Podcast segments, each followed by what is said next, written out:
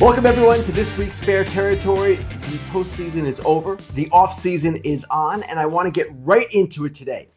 I'm not going to give you my top 10 free agent list because you can read that. Keith Law and The Athletic, Jim Bowden, everybody writes about top 10 lists. We're going to do it a little bit differently. We're going to go into five teams to watch. Now, actually, there are more than five teams to watch, and I might ignore your team. There are 30 teams to watch. We all know that. But these five that I'm going to discuss are at least to me, quite interesting. And then I'm going to add four more at the end, just some quick thoughts on those particular clubs, because they too are interesting. This is not meant to be all encompassing. Spare me your comments, how I'm ignoring your team. We'll get to everybody eventually. It's a long off season. But I want to start with these five teams, and I'm going to go one at a time. And I'm going to start with the Los Angeles Dodgers. The Los Angeles Dodgers, who, of course, did not get to where they wanted to be this postseason. They were knocked out ignominiously by the Arizona Diamondbacks, and now they are in quite a pickle. They're in quite a pickle because one of their top starting pitchers from last year, Julio Urias, is a free agent and besides likely to be suspended for a domestic violence allegation. And then Clayton Kershaw, also a free agent, and of course announced this week that he underwent shoulder surgery. So let's look at what the Dodgers are left with in their rotation because that's where I want to start. I'll get to Ohtani, but let's start with the rotation. The current rotation Walker Buehler, Bobby Miller, Ryan Pepiot, Emmett Sheehan, and Gavin Stone. That would be my best guess. Dustin May and Tony Gonsolin are recovering from surgeries, and as I mentioned, Kershaw and Urias are unsigned. So a lot of Dodgers fans and other fans are saying, "Well, wait, how can the Dodgers go get Ohtani when they need all this pitching? I would say they need Ohtani and they need the starting pitching, both. And I wrote recently about Ohtani for the Dodgers and why it makes so much sense. And my feeling is they need a little bit more sizzle now. Their fans are frustrated, understandably, with the fact that they've only won one World Series in the Andrew Friedman era and in the shortened season. And it's kind of going to be the same thing all over again next year. Now, granted, these are rich people problems. You have Freddie Freeman, you have Mookie Betts, you have Max Muncy who just signed an extension. You have all these good players, but you haven't really kind of captivated your fans or at least given them another reason to watch your team next season. The Dodgers will draw either way. They'll draw big without Ohtani. But if they have Ohtani, mm, it makes things that much more interesting. So I would say for the Dodgers, Ohtani is a priority two starting pitchers as well is a priority. All right, moving on here. Another team that badly is in need of starting pitching, a team that just hired a new head of baseball operations. I'm talking about the Boston Red Sox. Here's a team that obviously was disappointed in its performance last year, given that they fired their chief baseball officer, Chaim Bloom. And now let's take a look at their rotation and why they are in need of starting pitching as well. It starts with Chris Sale. Okay, Chris Sale hopefully will stay healthy. Brayan Bello showed a lot of promise last year. Nick Pivetta, Kutter Crawford, Tanner Houck. And they've got some other needs as well a right handed bat, an outfielder, a second baseman. But the Red Sox, what they want to fix, what they want to address first and foremost is their pitching. And they were a team that wanted to get Nathan Eovaldi last offseason. Didn't happen. He ends up in Texas. You saw what happened in the postseason. So I'm interested to see how the Red Sox go about this. We've heard talk that they too will be in the Ohtani sweepstakes, and I believe that. The only problem I have envisioning Ohtani in Boston is he's a guy who likes his privacy. It's a guy who likes his privacy in that fishbowl. I'm not feeling it. All right, let's keep moving on here. The Cardinals are another team, yet another team, in dramatic need of starting pitching. They need not just one, not just two, but three starters at least, because right now, let's look at their rotation it is basically in tatters. They have Miles Mikolas at the top with Steven Matz, Zach Thompson, Dakota Hudson, Drew Rom, who had like an 8 ERA after coming over in the Jack Flaherty trade. So you see their needs right there. Starting pitcher, starting pitcher, and starting pitcher. The Cardinals have been vocal about this. They've said quite openly that they plan to address their rotation and in a big way. Could come through a trade, could come through free agency. Probably most likely will come through free agency the question with the trade and the Cardinals is will they be willing to give up, say, a Nolan Gorman in a trade? They're willing to give up Dylan Carlson. We know that. And Cardinal fans dreaming of some kind of Dylan Carlson package for a top starter, I don't see that happening. You've got to give up one of your guys that actually is drawing more interest from teams. So, with those three teams and the needs that they have, let's look at the starting pitchers who are available in free agency, the top guys, and you can see that it's a pretty deep group. It's not bad. Blake Snell, likely National League Cy Young winner. Aaron Nola, who has excelled for the Phillies for quite some time. Yoshinobu Yamamoto, the 25 year old Japanese sensation. Sonny Gray, he's a guy that's been linked to the Cardinals. Jordan Montgomery, a guy who's been linked to the Cardinals. Eduardo Rodriguez opted out of his deal with the Tigers. Marcus Stroman opted out of his deal with the Cubs. And Shota Imanaga, another top Japanese pitcher obviously these guys are going to be in high demand because, as one agent told me yesterday, he has identified six teams, and we just named three of them, who need at least two starting pitchers. Six teams. And of course, then there are the rest of the clubs that need starting pitching as well. All right, moving on to teams four and five. These are teams that don't necessarily need starting pitching, but certainly are going to be fun to watch or interesting to watch anyway. The Yankees. The New York Yankees, the team that keeps promising changes and new things and all kinds of improvements. Well, what exactly are they going to do? Their needs, quite obviously, as you'll see here, are in the outfield. Giancarlo Stanton likely is not going to play much outfield next year. Harrison Bader is gone. Aaron Hicks is gone. Isiah Kiner-Falefa is gone. Right now, if you had to put an outfield on the field, it would be Aaron Judge, Estevan Florial, and Jake Bauers, most likely. So the Yankees need outfielders. They need left handed hitting outfielders. Cody Bellinger is an obvious free agent target. Juan Soto is an obvious trade target. The Yankees, too, have a disenchanted fan base. It's a different kind of disenchantment than the Dodgers. The Dodgers keep winning, they just don't win in the playoffs. The Yankees didn't make the playoffs, haven't been to the World Series since 2009 when they won it, and people are wanting to see a new way here, some kind of different outlook with the Yankees. Obviously, left handed hitting should be at a premium. We know that. Starting pitching, too, maybe one more, maybe some extra help in the bullpen, always a wise thing to do for a team.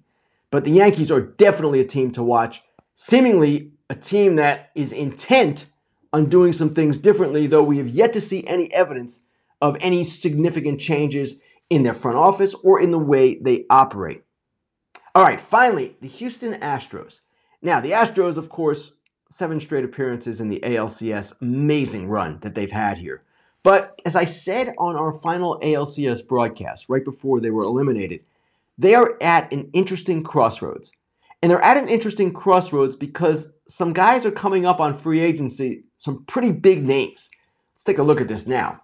Two guys who are up for free agency after this season Jose Altuve and Alex Bregman, free after 2024. Free after 2025, Kyle Tucker and Framber Valdez. Now, both Altuve and Bregman are represented by Scott Boras. Scott Boras generally likes to take his clients to the open market, though he didn't with Altuve the last time. Altuve did sign an extension.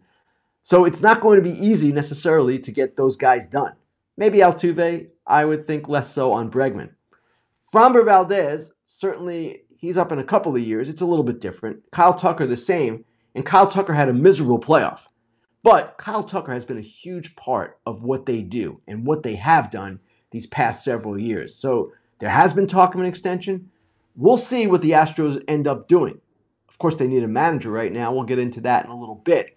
But the Astros, again, they may come back with similar players next year, the same kind of team. Those guys are all under contract or under control for next season. But at some point, they're going to have to face all of these situations contractually that are coming up. All right, four other teams I want to mention here. Four teams that, yes, could have made my top five quite easily. I'm talking about the Padres, first of all.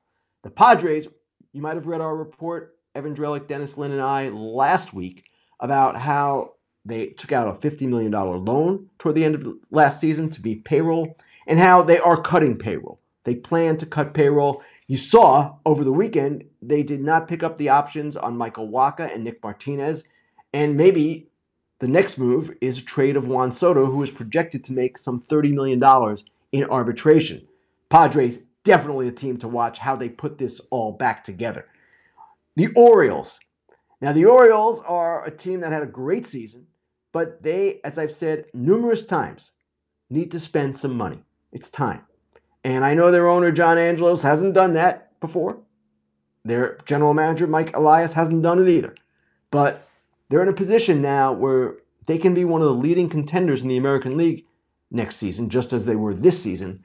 But they need some veteran starting pitching help. They need to get one of those guys on that list that we just had up there before. Two, ideally, though I don't expect them to do that. The other thing they could do is trade one or more of their prospects for a starting pitcher as well.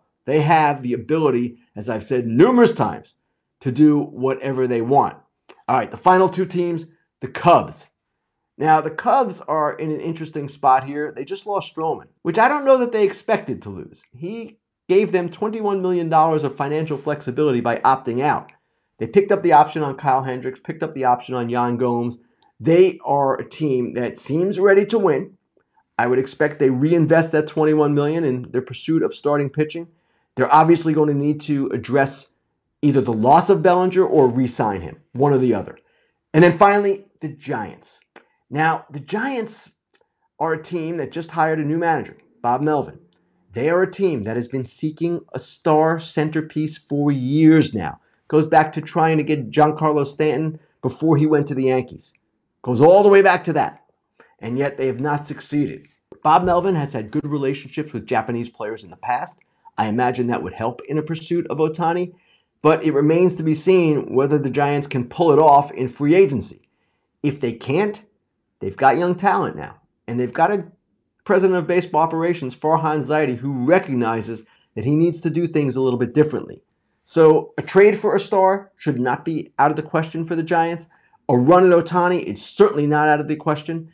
And it could come down to Giants and Dodgers and others for the great Japanese two way star. Time now for the inside dish, and this week we're going to go inside all of the managerial openings that still exist. Six of them. I should mention at the top, the Marlins had an opening for a head of baseball operations. They have filled that opening. I reported Sunday night their choice will be the Rays general manager, Peter Bendix. The Marlins have been looking for someone with a Rays background. Could have been Chaim Bloom, could have been Peter Bendix, maybe it could have been James Click. They wanted someone who had worked in a low payroll situation similar to their own. Bendix, of course, comes from the team that has excelled at managing low payrolls better than any in the sport, the Tampa Bay Rays. Now, on to the managers. Six openings currently exist. Now, we're taping this Sunday night. Maybe one gets filled overnight, maybe one gets filled in the morning, but six going into Monday, into this week. That's one fifth of the jobs in baseball. Now, we don't know exactly if all of them will have different managers because this all starts with Craig Counsell. Conceivably, yes, he could go back to the Milwaukee Brewers. That's certainly a possibility. He could end up with the New York Mets. He also has interviewed with the Cleveland Guardians. So Counsell is kind of the pivot point for this whole thing. And as we've written in The Athletic, really for months now, one of the prime considerations for Counsell is money. He was very prominent in the players' union when he was an active major leaguer. And now, as a manager, he wants to set a standard for managers, raise the bar, so to speak. The Mets certainly would give him that opportunity if he is that choice. At that point, it becomes a question of whether the Brewers could match it or get close enough to where he would stay. I don't know the answer to this question. No one seems to. And it gets really interesting if you think about it this way. What if Counsell goes back to Milwaukee? What if Carlos Mendoza, who also is in the running for the Mets job, the Yankees bench coach, goes to Cleveland? Then what do the Mets do? I don't know. And to me, hiring a first timer to be the New York Mets manager would be really dangerous. They tried it with Mickey Callaway, they tried it with Luis Rojas, didn't work. Now, David Stearns is a strong president of baseball operations. Maybe he feels he can hire a first timer and collaborate with that person and have it all work out. I'm not convinced. New York, much different market. Much more rigorous in many ways than other markets. Just the amount of media a manager faces on a daily basis, the amount of attention the Mets get in general, the amount of issues that inevitably surface. So, Counsell again is kind of at the center of all this, and we'll see how this plays out in the coming days. Now, San Diego also has an opening. Remember, Bob Melvin has left for the Giants, And the Padres are somewhat in a similar position to the Mets in one respect. They have hired first time managers in the past under AJ Preller. Andy Green was one, Jayce Tingler was another. Those didn't work out. So here's Ryan Flaherty, who is a leading candidate for the Padres job. He's been a coach with the Padres. He, of course, is familiar and close with Manny Machado from their time together in Baltimore as playing teammates. Would you hire Ryan Flaherty as a first time manager? Maybe that will be their choice. It would be a dangerous one, in my opinion. Mike Shildt is there. He's been there for quite some time. They could hire him as well. But I don't know if it matters necessarily who they hire because they run through managers under Preller like nothing else. This next manager is going to be their sixth in 10 years under AJ Preller. I'm counting Pat Murphy, who was the interim for a better part of a season, the 2015 season, after replacing Bud Black. So the question is what kind of manager exactly will succeed in San Diego? Bud Black didn't with AJ Preller. Bob Melvin didn't with AJ Preller. Jayce Tingler didn't. Andy Green didn't. Pat Murphy was not retained. So we'll see what they come up with out in Padre land, but it's going to be really interesting to see how the relationship between Preller and this next manager evolves. I've talked about Cleveland a little bit. If they do not hire Carlos Mendoza, the consensus, according to Paul Hoynes of the Cleveland Plain Dealer and others, seems to be that Stephen Vogt would be their other choice. First timer. Obviously, Mendoza would be a first timer as well. If they can't get Counsell. don't forget he's in their mix as well. I'm not as worried about a first timer in Cleveland, where the expectations are lower. It's a different scenario entirely. You have a lower payroll, you also have a winnable division, pretty good talent in that organization. So that's a good place, in my estimation, for a first time manager. The Angels and the Astros, those are the other two openings. Both quite interesting and somewhat similar, actually. You might say, how are the Angels and Astros similar? I'll tell you how. They're similar because their owners, Jim Crane in Houston, Artie Moreno in Anaheim, are quite involved in the process. Their owners are perhaps the ones making the selections here. Now, in Anaheim, my understanding is Buck Showalter is indeed a candidate, but Artie Moreno might prefer someone with a 2002 Angels pedigree. Yes, from the championship team 21 years ago. Darren Erstad, Tim Salmon, someone in that group. Why would you do that? Those are first time guys who have no experience managing.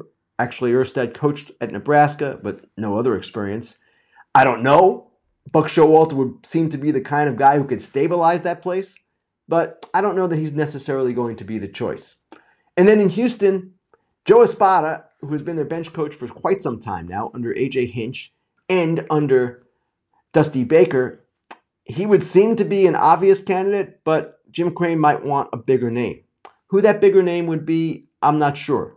You've heard of Brad Ausmus's name being thrown around. He's got the link to Jeff Bagwell and Craig Biggio, both of whom are in the Astros front office. Ausmus also has failed twice as a manager. So that one is going to be really interesting too. What we have seen in this sport is a copycat trend, always. And we've also seen this trend toward collaboration, right? The president of baseball operations, the GM, wants a manager with whom he can collaborate, share the processes. Okay, but let's look at the last three World Series winning managers. I want to show you this right now. It's interesting. Brian Snitker, 66 years old. Dusty Baker, 73. Bruce Bochy, 68. Now, I'm not saying age and experience is what matters most. Obviously, these postseasons could have turned out differently. We all know that. But there is something to experience. There is something to the old school mentality. Bruce Bochy, hello. The way he manages a game, by feel as well as by the information he has given from his analytical people, it's a combination. And he's allowed to do what he needs to do while watching the game. It's important, really important. So I would expect that there would be a trend or maybe some kind of pattern towards some of these guys coming back. Showalter would be one of them. Joe Maddon might be another. The problem is that the individual styles of Showalter and Joe Maddon sometimes do not play well with front offices. Showalter for a variety of reasons, Maddon for a variety of reasons. I don't need to go into great detail here, but they are seen as individualists. They are seen as guys who want to do their own thing, not necessarily in the collaboration mode, or as much as some others. They might object to that. They might feel that that's an unfair characterization, but that is the way many front offices see them. So, as we go through this process, we see all these managers get hired in the coming days, it will be interesting to see if Showalter gets another chance, if maybe Maddon gets an interview somewhere, some kind of interest. I don't know. And I don't know if there are other veteran managers out there that suddenly might become more appealing to teams. But the success of the three guys I just mentioned, Snitker, Baker, Bochy, speaks for itself. And yes, they're all different. They all are much different in their approaches and the way they go about it, but they have experience. They have decades of watching games and gaining feel and understanding for what goes on in a game, in a clubhouse, how you do the job. I'm not saying only experienced managers should get these jobs. Managers have to start somewhere. Someone has to be a first timer before they can be experienced. All I'm saying is perhaps now it's time to look at the veteran managers a little bit differently. All right, a little bit different dude and dork approach this week. We are going to do the dude and dork of the postseason. Now, due to the postseason, I could have gone any number of ways, right? Corey Seager, dude. Adolis Garcia, dude. But the biggest, baddest dude, I just talked about him in the previous segment. Bruce Bochy, manager of the Texas Rangers. And I want to take you back to the end of the regular season when the Rangers lost three or four in Seattle, lost the tiebreaker to the Astros for the division title. I was there for Fox that final weekend in Seattle, and I watched the Rangers and I thought, man, there is no way. There is no way this team is going to make much of an impact in the postseason. They've got to fly all the way across the country to Tampa Bay to play the Rays, very good Rays team as opposed to getting a bye, and then they've got to keep going from there. Well, what happened? You guys saw what happened. They beat the Rays, they beat the Orioles, they beat the Astros, they beat the Diamondbacks. And all along, we saw again the mark of Bochy all over this thing. With the way he handled his pitching, just with the way his club responded to adversity and stayed cool. Bochy's greatest strength is his even demeanor. I wrote about this in my final column on the World Series. People talk about his bullpen management. That's really good, of course. But it's his personality, it's his calmness that really resonates with players and his coaches as well. So, Bruce Bochy, fourth World Series title. He was going to the Hall of Fame even before this. Now he's going to the Hall of Fame with an extra added thing on his resume. And what a great thing it is. Four World Series titles, the only manager with four or more to do it with two different teams. Bruce Bochy, dude of the postseason. Dork of the postseason? I'm going to give it to two different entities Major League Baseball and the Umpires Union. The reason I'm going to give the Dork of the Week to those two particular entities is because of the lack of transparency that goes on with the selection of umpires for the postseason. Now, I'm going to show you the criteria that MLB has shared with me and explains how they choose the umpires, but it doesn't go far enough, in my opinion. Let's take a look right here. Here's the criteria regular season performance, situation handling, communication and conflict resolution, rules enforcement, and experience. Experience also is a factor. Now, regular season performance, I know there is obviously a Twitter account or an X account that rates the umpires. You can see the ball strike ratings for each particular game. That's fine, but that's not what Major League Baseball is using. They're using their own methodology. And then the other things that I saw listed there or had listed there from Major League Baseball, those are somewhat subjective. Conflict resolution, how they handle the new rules, all these different things. That's how baseball judges, and that's fine baseball is entitled, as are the umpires, to determine the umpires however they see fit. I get that. What I would like to see is more transparency. That's all. Show us the ratings. The players have this complaint, and it's a very valid complaint. They say, We're rated. You see our numbers on the scoreboard every time we come to bat, every time we take the mound. Yet we never know which umpires are rated the highest. That's a fair complaint. And the reason I included the umpires union in this, and I don't know this for a fact, but I am assuming it, maybe unwisely, but I'm assuming it. The umpires union doesn't want that stuff out there. If they did, I would assume it would be out there. So, Major League Baseball and the umpires union, I know we're moving toward a challenge system with robo umps in the future, and that will be a great thing. No doubt. Challenge a couple of calls a game, that would be healthy for the sport.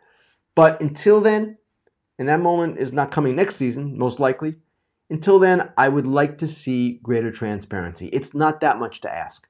All right, time now for Grillin' Ken. This is the segment, of course, in which I answer your questions, the ones you submitted to our show on X. Let's start with the first question this week. It comes from Fire Press Taylor. Not sure what that's a reference to, but that's the person's account.